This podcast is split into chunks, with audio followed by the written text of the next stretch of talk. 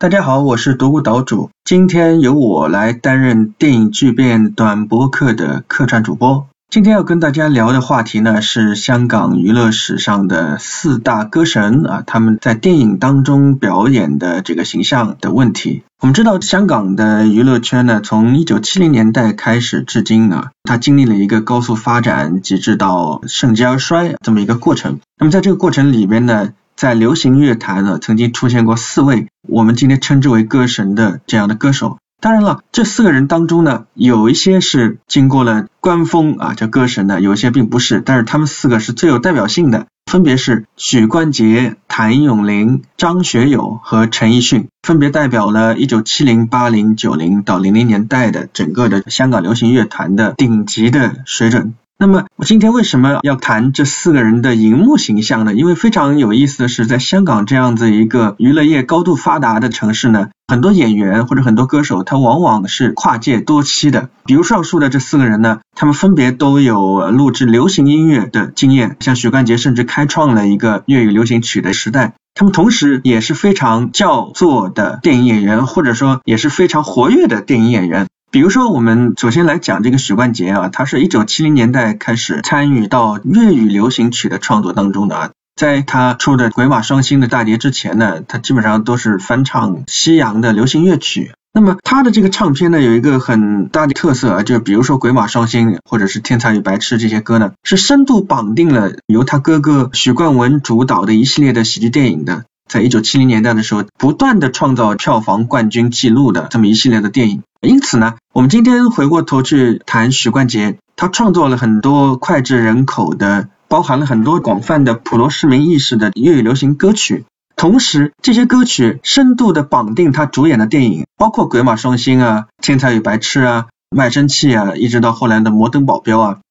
那么在这些电影里边呢，当然我刚刚说的是喜剧片，所以呢。本身许冠杰在电影当中的定位，就是跟他哥哥的整个一个创作的理念是相得益彰的，就是表现小市民的生活状态。所以有大批的他的荧幕形象是由喜剧这个类型来生发的。甚至我们认为，一直到后来他脱离了跟他哥哥的合作以后，脱离了嘉禾以后拍的一些啊，像八十年代的最佳拍档啊、卫斯理传奇啊等等，也都是喜剧片。一直到他九零年代退出娱乐圈。那么整个的这个过程里面呢，我们就看到一条很明显的链条啊，就是许冠杰他的个人的歌唱形象跟荧幕形象的一个高度的一致，这些歌是紧贴着这些电影的，有些是电影的主题曲啊，有些是插曲啊等等。那么他的歌影形象呢相对统一，而且在一九七零年代，喜剧片是一个极其盛行、高度发达的，由他的哥哥许冠文一手操作起来的这么一个潮流，所以呢。许冠杰他没有拿过什么金像影帝啊，但是他的喜剧形象留在香港电影史上，而且是青史留名的那种。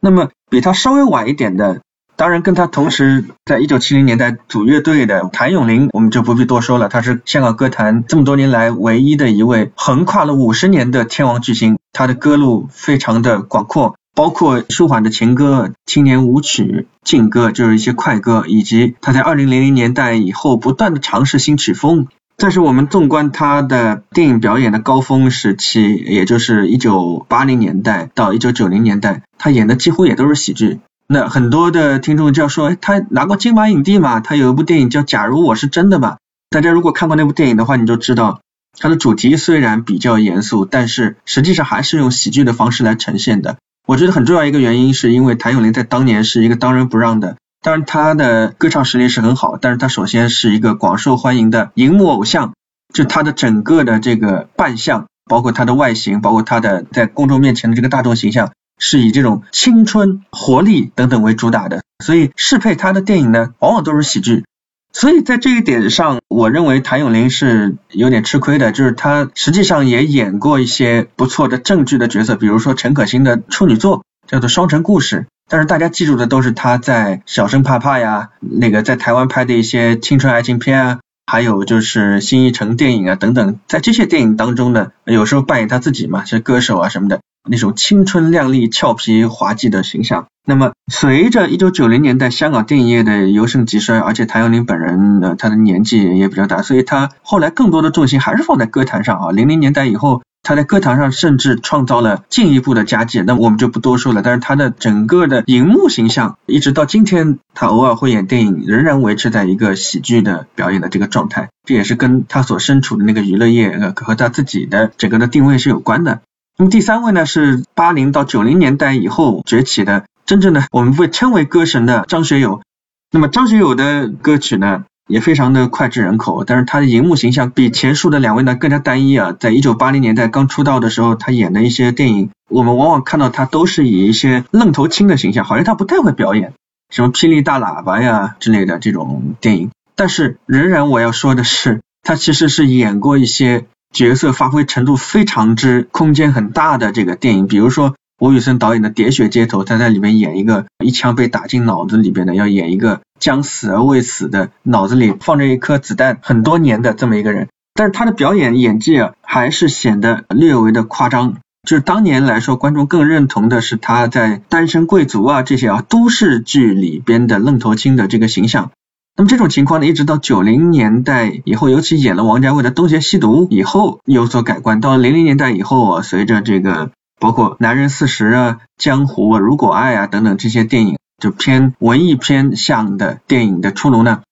我们好像在荧幕上看到了一个更加的成熟稳重的，同时也有更多的厚积薄发的表演力量的张学友。这个跟他整个的在歌坛路上发展的轨迹似乎是一致的，就是在早期的时候，他的歌唱事业、他的嗓音等等。也广受诟病，甚至有一段时间觉得自己没办法红了。但是到后来，慢慢的找到了自己的路子啊，开窍了，甚至成为了真正意义上的歌神。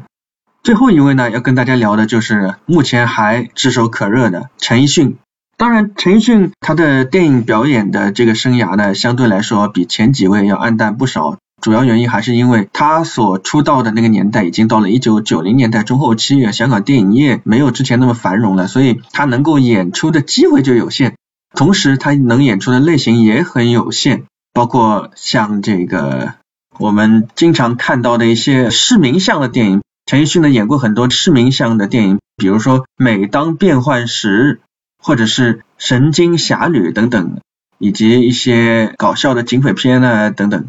但是呢。他的表演相对前三位来说呢，风格并不那么突出，主要还是因为演的少，而且在他的整个的电影表演的履历里边啊，我们就看到虽然不乏喜剧片的这个因子，但是呢，这些喜剧片本身是有很强的作者性的，比如说《神经侠侣》，比如说《每当变幻时》，比如说彭浩翔的《破事儿》，在这些电影当中，他演的不单单是一个喜剧的角色，甚至是带有一些悲情色彩的小市民的形象。这个跟他的整个的歌路呢，就形成了很大的反差。他的歌路是一个非常百变的，当然早期是以抒情情歌为主。那么他的荧幕形象呢，好像跟他的歌唱形象充分的剥离开来，这跟前几位的情况好像还不太一样。但是同样也需要指出的是，因为他的表演的这种经验，或者是电影表演的机会相对来说还是过少，他的样本很少，所以我们没有办法做一个很全面的评判。假如他将来，因为他现在目前来说还算是中年，还有机会啊。假如将来他的重心慢慢的转向电影表演，并且取得成功的话，可能会有更加令我们刮目相看的进展。这个是也是他跟前三位歌神有所不同的地方。